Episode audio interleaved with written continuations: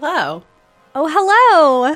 Welcome back to the public access read-along Jane Eyre with me, Isabeau. And me, Morgan. When we aren't talking about a romance novel, we're talking about a romance novel with our chapter-by-chapter read-along of Jane Eyre, which is in the, what is it called? Public domain. It's in the public domain. So any legal eagles out there, go ahead and close your laptop. Stop writing that affidavit. Yeah, you know who else is in the clear officially this year for the first time? The Great Gatsby! The Great Gatsby!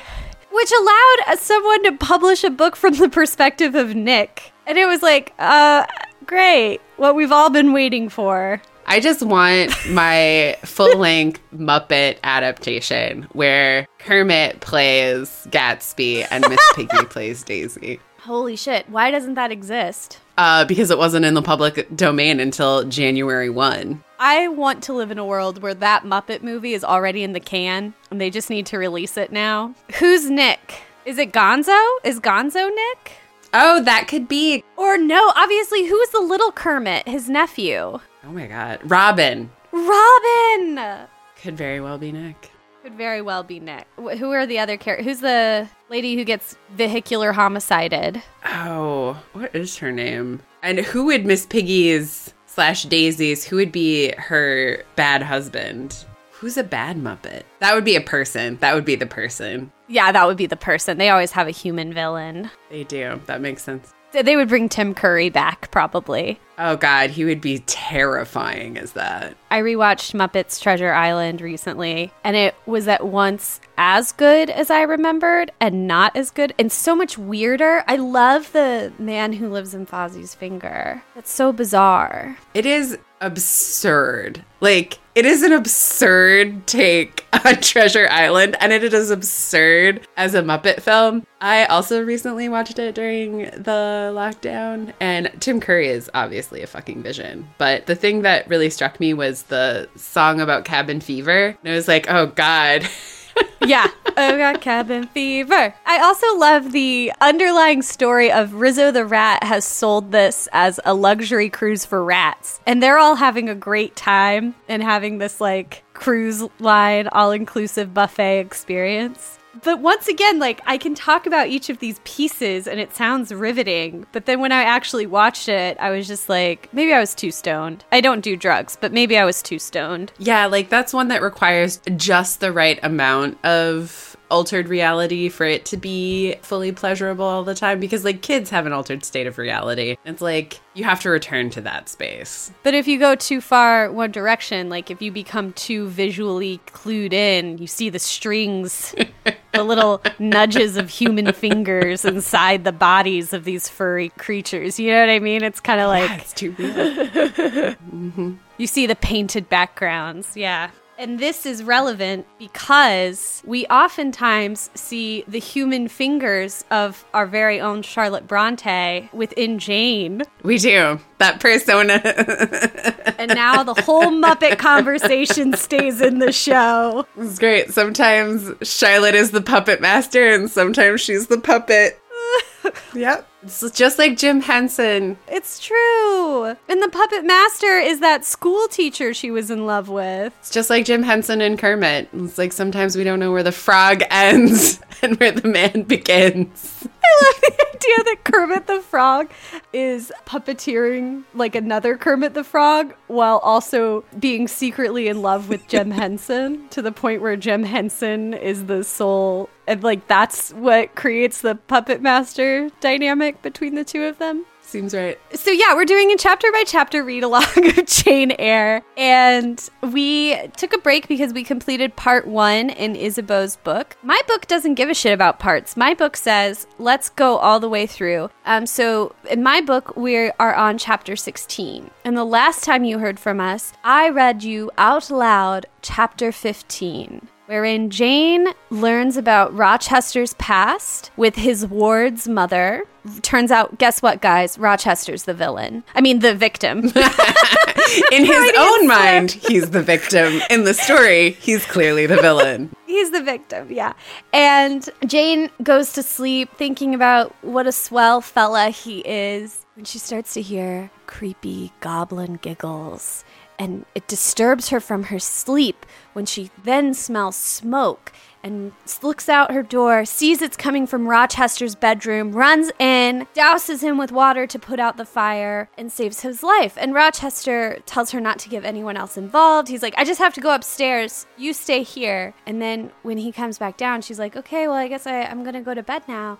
And he won't let go of her hand, her one small hand, with his two burly mitts. I would like to remind everyone, Rochester is not classically handsome, nor is he legally tall. He's just got some big hands. He fills up a room with his presence. With his presence. I think we've all known one of those guys. All right, so now we are excited to kick off part two with chapter sixteen, and I get the pleasure of listening to the sultry, dulcet, Greek Orthodox tones of Isabeau. Calgon, take me away. Volume two, Chapter one, a k a. Chapter sixteen.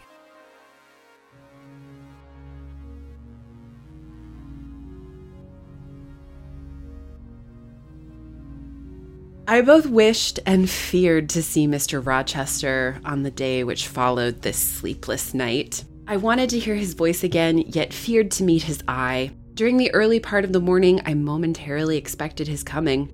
He was not in the frequent habit of entering the schoolroom, but he did step in for a few minutes sometimes, and I had the impression that he was sure to visit it that day. But the morning passed as usual. Nothing happened to interrupt the quiet course of Adele's studies. Only soon after breakfast, I heard some bustle in the neighborhood of Mister Rochester's chamber, Missus Fairfax's voice, and Leah's and the cook's, that is, John's wife, and even John's own gruff tones. There were exclamations of, "What a mercy master was not burnt in his bed! It is always dangerous to keep a candle lit at night. How providential that he had the presence of mind to think of the water jug! I wonder he waked nobody! It is to be hoped he will not take cold with sleeping on the library sofa," et cetera. To much confabulation succeeded a sound of scrubbing and setting to rights, and when I passed the room in going downstairs to dinner, I saw through the open door that all was again restored to complete order. Only the bed was stripped of its hangings. Leah stood up in the window seat, rubbing the panes of glass dimmed with smoke. I was about to address her, for I wished to know what account had been given of the affair, but on advancing, I saw a second person in the chamber, a woman sitting on a chair by the bedside, and sewing rings to new curtains. That woman was no other than Grace Poole. There she sat, staid and taciturn looking, as usual, in her brown stuff gown, her check apron, white handkerchief, and cap. She was intent on the, her work, in which her whole thought seemed absorbed. On her hard forehead and her commonplace features was nothing either of the paleness or desperation one would have expected to see marking the countenance of a woman who had attempted murder, and whose intended victim had followed her last night to her lair, and, as I believed, charged her with a crime she wished to perpetrate. I was amazed, confounded. She looked up, while I still gazed at her. No start, no increase or failure of color betrayed emotion, consciousness of guilt or fear of detection. She said, "Good morning, miss," in her usual phlegmatic and brief manner, and taking up another ring and more tape, went on with her sewing. I'll put her to some test, thought I. Such absolute impenetrability is past comprehension. "Good morning, Grace." Do you think Jane is a hundred percent sure that it was Grace Poole who set the fire in this moment? Yes, in this moment. And I think, like, last night she wasn't, but in the cold light of day, like, this is one of those things where it's like, Jane is not encouraged to trust her instincts. In another way, she might be being gaslit by the house and by a person. I learned something really interesting about gaslighting from a ninety Day Fiancé YouTube channel, Psychology in Seattle, and he is a family therapist who analyzes scenes. And a lot of people accuse this uh, one guy who was from, I don't know, Western Europe somewhere, and he was with this woman named Darcy, who's now like a key character of the ninety day fiancé cinematic universe. And he was like, I see a lot of people on Twitter saying that he's gaslighting her, and I understand that we now have this common parlance of gaslighting. And he was like, but I want to point out that like if we're talking about it in like a clinical sense, it's actually very tightly hued to the actual plot of the film Gaslight, which is that you are intentionally tricking someone into thinking that they're crazy so as you can like achieve gains. And he's like, gaslighting is something that we would see with like sociopathic or psychopathic personalities who kind of just like don't really connect with people and just see them as a means to an end, right? He was like, what is often happening is that a narcissist has to believe that they are in the right all the time. And he was like, and not even just a narcissist, right? We all have like a defense mechanism where it's really difficult for us to ever believe that we're in the wrong or that we've done something wrong or that we've been a selfish person or that we have unearned privileges that are causing us to like cudgel people, right?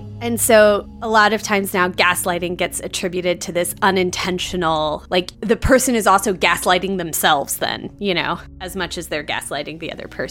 But I think in this instance, Mister Oh, he's doing it on purpose. Yeah.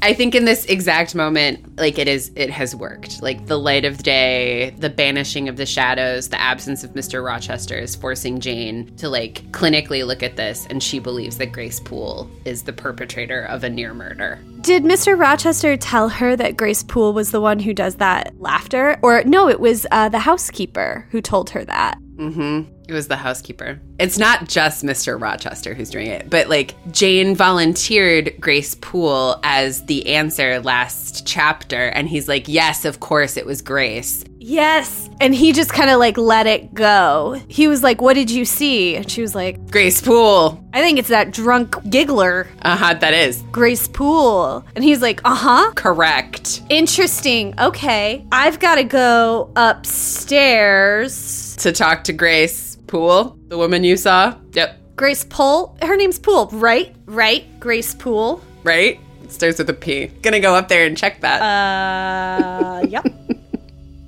Good morning, Grace, I said. Has anything happened here? I thought I heard the servants all talking together a while ago. Only Master had been reading in his bed last night. He fell asleep with his candle lit, and the curtains caught fire. But, fortunately, he awoke before the bedclothes or the woodwork caught, and contrived to quench the flame with the water and the ewer. A strange affair, I said in a low voice, then looking at her fixedly. Did Mister Rochester wake nobody? Did no one hear him move? She again raised her eyes to me, and this time there was something of consciousness in their expression. She seemed to examine me warily. Then she answered, The servants sleep so far off, you know, miss. They would not be likely to hear. Missus Fairfax's room and yours are the nearest to the master's, but Missus Fairfax said she heard nothing. When people get elderly, they often sleep heavy. She paused, and then added with a sort of amused indifference, but still a marked and significant tone. But you are young, miss, and I should say a light sleeper. Perhaps you may have heard a noise. My book says assumed indifference. Weird. What are our... That's a huge change in Grace. Her amused indifference versus assumed indifference. I think it's too significant of a difference. I did, said I, dropping my voice so that Leah, who was still polishing the panes, could not hear me. And at first, I thought it was Pilot. But Pilot cannot laugh. And I am... She's a real Hercule Poirot. I am certain I heard a laugh. And a strange one. She took a new needle full of thread, waxed it carefully, threaded her needle with a steady hand, and then observed with perfect composure. It is hardly likely Master would laugh, I should think, miss, when he was in such danger. You must have been dreaming. I was not dreaming, I said, with some warmth, for her brazen coolness provoked me. Again, she looked at me, and with the same scrutinizing and conscious eye, Have you told the master that you heard a laugh? She inquired. I have not had the opportunity of speaking to him this morning. You did not think of opening your door and looking out into the gallery? She further asked. She appeared to be cross-questioning me, attempting to draw from me information unawares. The idea struck me that if she discovered I knew or suspected her guilt, she would be playing off some of her malignant pranks on me. I thought it advisable to be on my guard. On the contrary, said I, I bolted my door. Then you are not in the habit of bolting your door every night before you get into bed.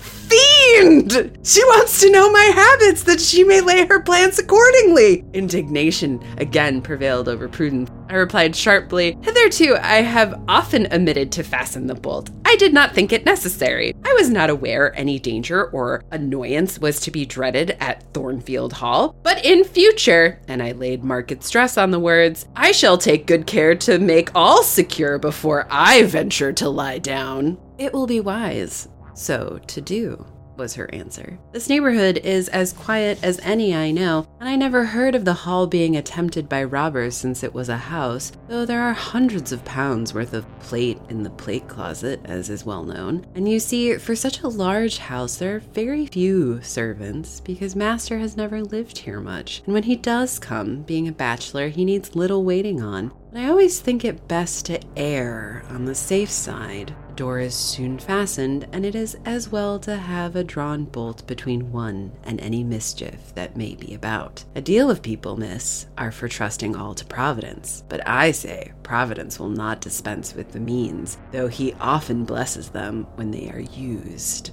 discreetly. And here she closed her harangue, a long one for her, and uttered with the demureness of a Quakeress. I still stood absolutely dumbfounded at what appeared to me her miraculous self-possession and most inscrutable hypocrisy when the cook entered. Missus Poole, said she, addressing Grace, the servants' dinner will soon be ready. Will you come down? No, just put my pint of porter and bit of pudding on a tray and I'll carry it upstairs. You'll have some meat, just a morsel, and a taste of cheese, that's all. And the sago? Never mind it. At present, I shall be coming down before tea time. I'll make it myself. The cook here turned to me, saying that Miss Fairfax was waiting for me, so I departed. I hardly heard Missus Fairfax's account of the curtain conflagration during dinner, so much was I occupied in puzzling my brains over the enigmatical character of Grace Poole, and still more in pondering the problem of her position at Thornfield, and questioning why she had not been given into custody that morning, or at the very least dismissed from her master's service. He had almost as much as declared his conviction of her criminality last night. What mysterious cause withheld him from accusing her? Why had he enjoined me, too, to seek secrecy? It was strange. A bold, vindictive, and haughty gentleman seemed somehow in the power of one of the meanest of his dependents. So much in her power that even when she lifted her hand against his life, he dared not openly charge her with the attempt, much less punish her for it.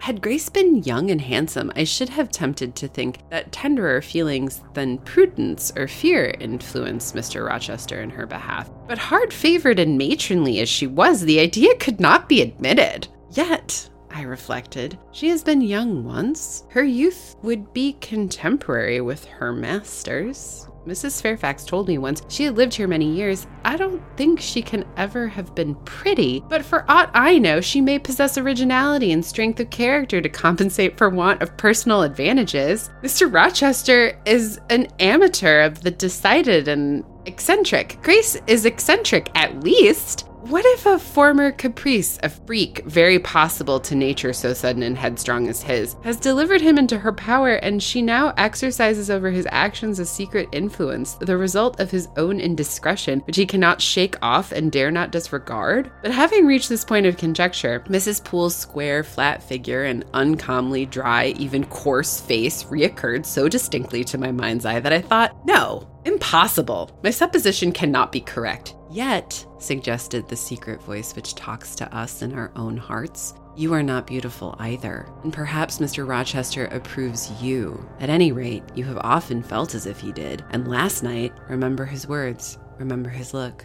remember his voice. I well remembered all. Language, glance, and tone seemed at the moment vividly renewed. It was now in the schoolroom. Adele was drawing. I bent over her and directed her pencil. She looked up with a sort of start. « Qu'avez-vous, mademoiselle? » said she. « Voix d'oie tremblant comme les filles, et vos joues sont rouges, mais rouges comme des cerisiers. I'm hot, Adele was stooping. She went on sketching. I went on thinking.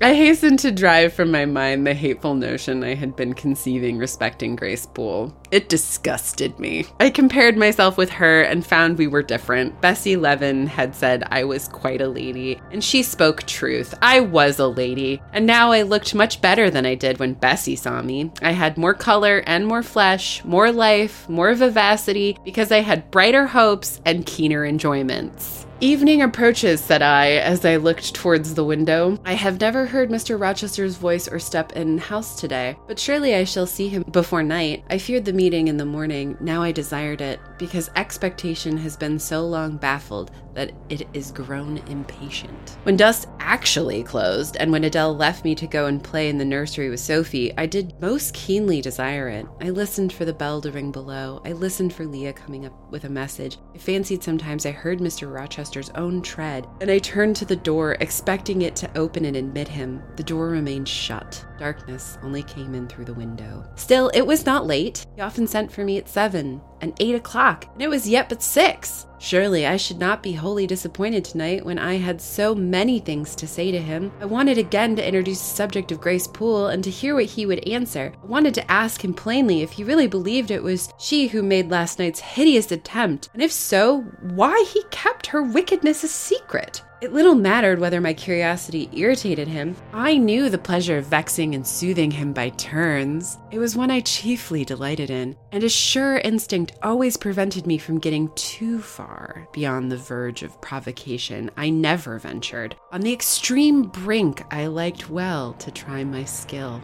Retaining every minute form of respect, every propriety of my station, I could still meet him in argument without fear or uneasy restraint. This suited both him and me. A tread creaked on the stairs at last. Leah made her appearance, but it was only to intimate that tea was ready in Miss Fairfax's room. Thither I repaired, glad at least to go downstairs, for that brought me, I imagined, nearer to Mister Rochester's presence. "You must want your tea," said the good lady as I joined her. "You ate so little at dinner." "I am afraid," she continued, "you are not well today. You look flushed and feverish." "Oh, quite well."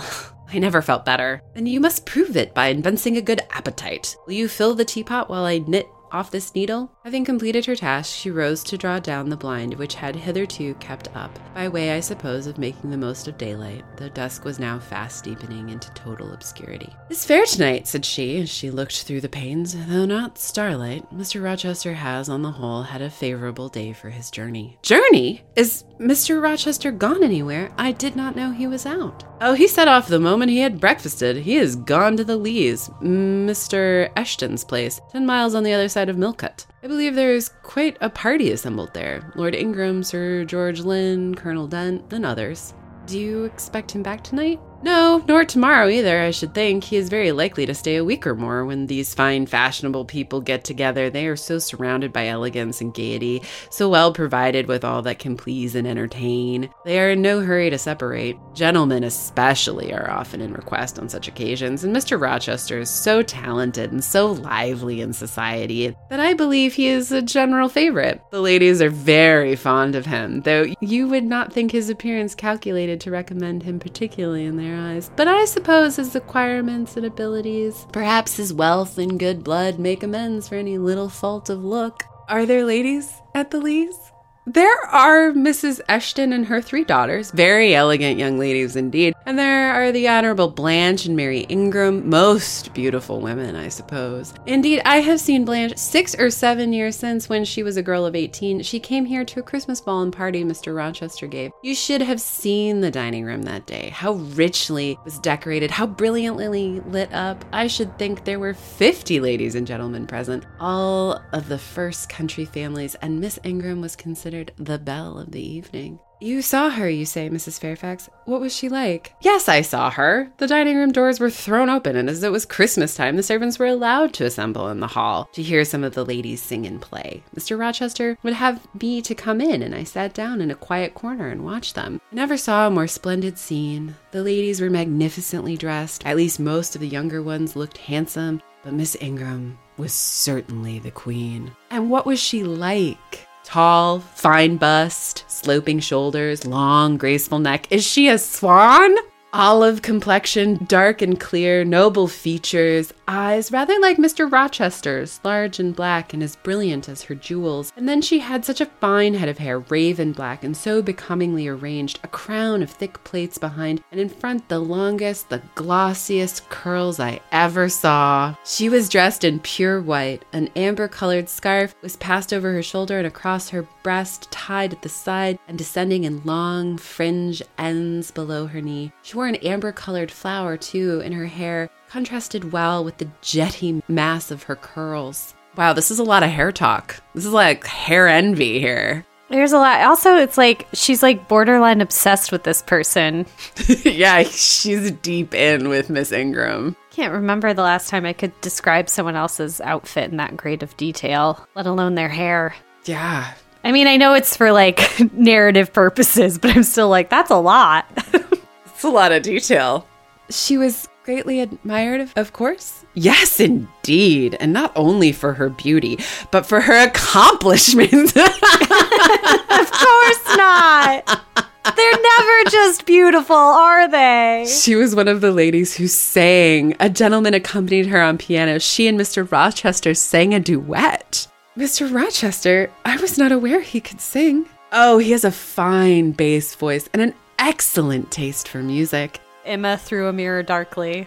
And Miss Ingram, uh, what sort of voice had she? A very rich and powerful one. She sang delightfully. It was a treat to listen to her, and she played afterwards. I am no judge of music, but Mister Rochester is, and I heard him say her execution was remarkably good. And this beautiful and accomplished lady is not yet married? It appears not. I fancy neither she nor her sister have very large fortunes, or Lord Ingram's estates were chiefly entailed, and the eldest son came in for everything almost. But I wonder no wealthy nobleman or gentleman has taken a fancy to her. Mister Rochester, for instance. He is rich, is he not? Oh, yes. But you see, there is a considerable difference in age. Mister Rochester is near forty. She is but twenty-five. What of that? More unequal matches are made every day. True, yet I should scarcely fancy Mister Rochester would entertain any idea of the sort. But you eat nothing. You have scarcely tasted since you began tea.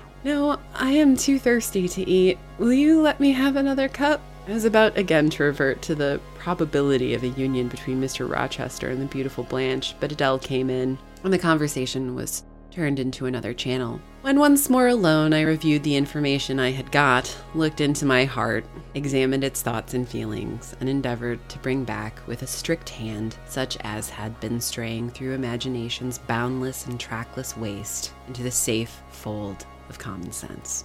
Arraigned at my own bar, memory having given her evidence of the hopes, wishes, sentiments I had been cherishing since last night, of the general state of mind in which I had indulged for nearly a fortnight past, reason having come forward and told, in her own quiet way, a plain, unvarnished tale, showing how I had rejected the real and rabidly devoured the ideal, I pronounced judgment to this effect. That a greater fool than Jane Eyre had never breathed the breath of life, that a more fantastic idiot had never surfeited herself on sweet lies and swallowed poison as if it were nectar. You, I said, a favorite with Mister Rochester, you gifted with the power of pleasing him, you of importance to him in any way, go! Your folly sickens me. You've derived pleasure from occasional tokens of preference, equivocal tokens shown by a gentleman of family and a man of the world to a dependent and a novice. How dared you? Poor stupid dupe. Could not even self-interest make you wiser? You repeated to yourself this morning the brief scene of last night. Cover your face and be ashamed. He said something in praise of your eyes, did he? Blind puppy! Open their bleared lids and look on your own accursed senselessness. It does good to no woman to be flattered by her superior who cannot possibly intend to marry her. And it, it is madness in all women to let a secret love kindle within them, which if unreturned and unknown must devour the life that feeds it. And if discovered and responded to, must lead Ignis Fatuus like into miry wilds whence there is no extrication. Listen then, Jane Eyre, to your sentence. Tomorrow, place the glass before you and draw in chalk your own picture faithfully, without softening one defect. Omit no harsh line. Smooth away no displeasing irregularity. Write under it, portrait of a governess, disconnected, poor, and plain. Afterwards, take a piece of smooth ivory. You have one prepared in your drawing box. Take your palette, mix your freshest, finest, clearest tints. Choose your most delicate camel hair pencils. Delineate carefully the loveliest face you can imagine. Paint it in your softest shades and sweetest hues, according to the description given by Miss Fairfax of Blanche Ingram. Remember the raven ringlets, the oriental eye. What? You revert to Mister Rochester as a model? Order! No snivel! No sentiment! No regret! I will endure only sense and resolution. Recall the august yet harmonious lineaments, the Grecian neck and bust. Let the round and dazzling arm be visible, and the delicate hand. Omit neither diamond ring nor gold bracelet. Portray faithfully the attire, aerial lace, glistening satin, graceful scarf, and golden rose. Call it Blanche, an accomplished lady of rank. Whenever in future you should chance to fancy Mister Rochester thinks well of you, take out these two pictures and compare them. Say, Mister Rochester might probably win the noble lady's love if he choose to strive for it. It is likely he would waste a serious thought on this indignant and insignificant plebeian. I'll do it, I resolved, and having framed this determination, I grew calm and fell asleep. I kept my word. An hour or two sufficed to sketch my own portrait in crayons. In less than a fortnight, I had completed an ivory miniature of an imaginary Blanche Ingram. It looked a lovely face enough, and when compared with the real head in chalk, the contrast was as great as self-control could desire. I derived benefit from the task. It had kept my head and hands employed, and had given force and fixedness to the new impressions I wished to stamp indelibly on my heart. Ere long, I had reason to congratulate myself on the course of the wholesome discipline to which I had thus forced my feelings to submit. Thanks to it, I was able to meet subsequent occurrences with a decent calm, which, had they found me unprepared, I should probably have been unequal to maintain even externally. The end of the chapter. Holy Jehoshaphat. Uh, Woof. It's so real, though. That, like, feeling of adrenaline when you think someone likes you and you like them and you just don't eat. It really is, like, a literal surge of adrenaline. Like, you work out really hard and you don't eat and you stay up all night and, uh... yeah. And then the, the come down, which I totally relate to, you know. It's easy to look at other people on Instagram, and uh, it's easy to read our bad reviews on Apple Podcasts. Please give us a five-star written review if you haven't yet. And, you know, if you want to give us a bad review, we do read them. We do read them. And then we look at the good reviews of other podcasts and we say, look at you, draw yourself in crayons, draw the better one on an ivory, make a miniature of how beautiful. Yes. You are in chalk. They are on ivory. your, with your sweetest colors. Your with your views. Sweetest color. And then the way she sleeps peacefully, also super relatable. There is something about, like, self-deprivation and self-harm that can make you feel like you've restored equilibrium, right? That's exactly what this scene is. Because everything tells you that that is the equilibrium, even if it's not true. Yeah. And even the little marker that she puts under it, you know, plain, governess. What does she say? It's so harsh. It's just portrait of a governess, disconnected, poor, and plain, and then Blanche, an accomplished lady of rank. Yeah. And just to, like, speak it out loud, you know, or to articulate it at all, your worst fears, there is something of, like, an absolution, but I, you know, there's not an er- erasing of it. I think it's interesting that you use the word absolution um, because this also sort of feels, like, religious in its fervence. Mm, mm-hmm. Physical things that people do to get closer to God. Yeah. It's she's so harsh with herself. Which isn't just like whipping yourself with a cat of nine tails. Like, the process of kneeling and unkneeling is actually meant and is physically exhausting. Yeah. Or, you know, dancing around, jumping constantly, putting your hands above your head. Yeah, or even just standing through an hour and a half long mass or Lent and, like, deprivation. Like, there is something in here about, like, getting back to, like, a sort of core knowledge of self. And, like, whether or not that core knowledge of self is good or true, like, this is a pillar of Jane's experience of self. It's interesting that we're calling on so much about like corporeal experience, because it's really a cerebrally described chapter, right? It's like all of this is happening in internal dialogue, and it doesn't talk about like feeling, right? Like we don't hear about feeling. We just see this like shared conversation, which I'm almost like, Fairfax, are you doing this on purpose? Totally. Like, how can you not see the agony that Jane is in? I think she is. I think Miss Fairfax is maybe seeing like a little glitter and is trying to put uh, Miss Eyre back in her place as she sees it, because it's so over the top, you know? And maybe she thinks she's, like, doing it for her own protection. Like, I can definitely see Missus Fairfax being, like, the old lady housekeeper, knowing how charismatic Mister Rochester is. Just like Jane's aunt did, right? I mean, to you for your own good. Yeah, I think that is, like, this is a softer version of the Red Room. Like, I am going to describe her raven hair and her ringlets and her white bust and her Grecian neck. Like, the detail is excruciating. Even without, like, specific description of feeling or, or, like, exhaustion, right? You and I, I think, experienced it in a very physical way just reading it. Like, I felt my chest collapsing in all the time and, like, my shoulders rolling forward as you were going through it, just because I was like, this is too much. An objective part of my brain was like, this is too much. And then I was like, but it's everything. Everything. Everything is too much. This is exactly what it's like. So, you know, I guess we haven't come that far self-esteem-wise at all. I think that's what's so insane about this chapter. It feels so modern, like, especially at, like, seventeen or eighteen. And, like, Jane's, like, literally eighteen or nineteen. Like, I remember this feeling distinctly. I remember this feeling, like, two years ago. Yeah, like, this guy doesn't like me. Like, well, why would he? There's no reason that he should.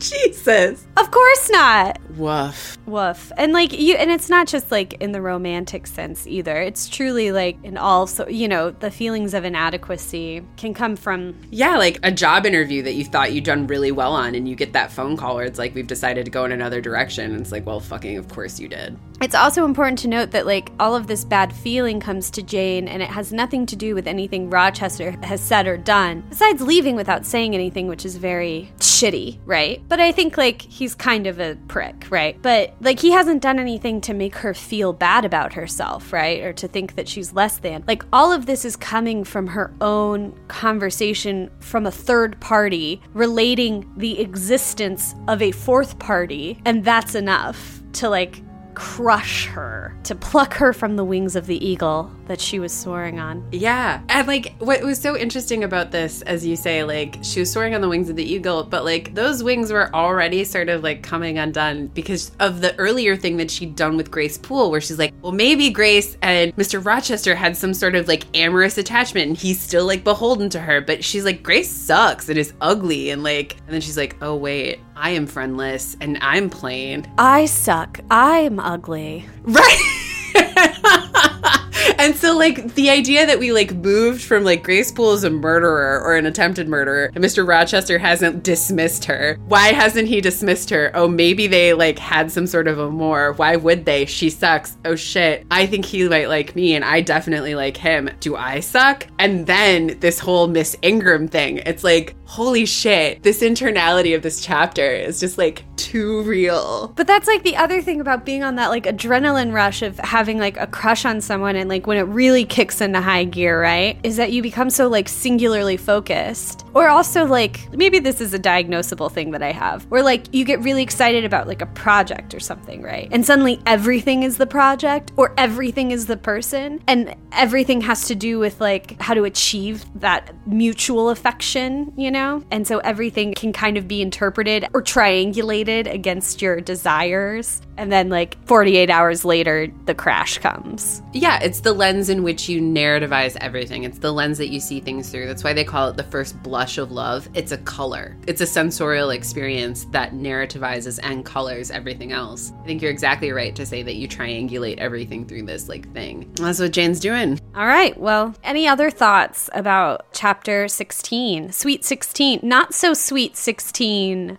Oh, I did want to point out that one of the terms is just another word for will-o'-the-wisps. Ignis Fatuus, like in the misty wilds, whence there is no extrication. So the will-o'-the-wisps, if you don't know, my book describes it as an illusory light in the marshes, used figuratively for delusive hopes, also called will-o'-the-wisp. Because I think it gets back to that ethereal fairy, you know, and she's now starting to understand him in the same kind of... Supernatural. Supernatural, whimsical, but also like light, you know. Not so much a demon. Not a guy trash. He is guy trash. Not a guy trash. He is guy trash. All right. Anything? Any final f- thoughts from you, Isabeau? No, I just loved and hated this chapter. I felt like too seen. Gosh, yeah. What a uh, a sight for... Can't even think of the word for it. But you know that thing when you feel bad and then you just make yourself feel worse. And then you feel better because you like listen to a sad song or something. I call it diving down to the bottom of feeling. There's like an actual word for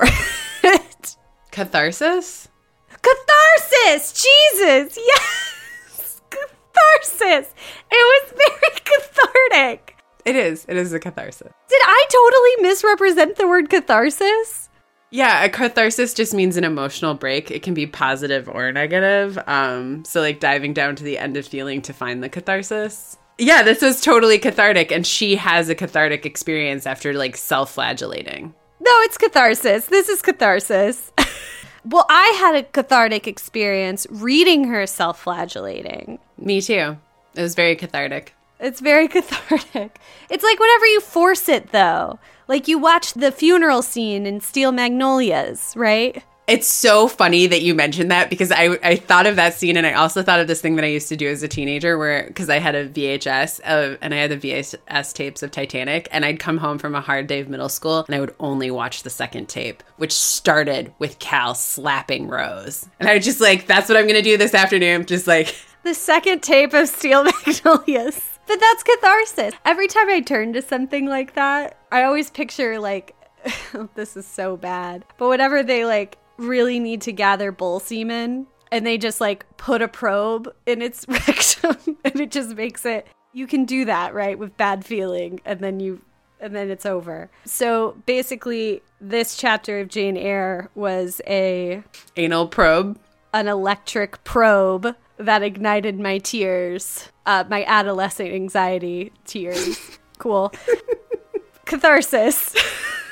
And that's the working the definition of catharsis. The woman's working definition of catharsis. Oh my gosh. This is the woman's. Uh, with that, loosen your chains. But never your airs. Keep them tight.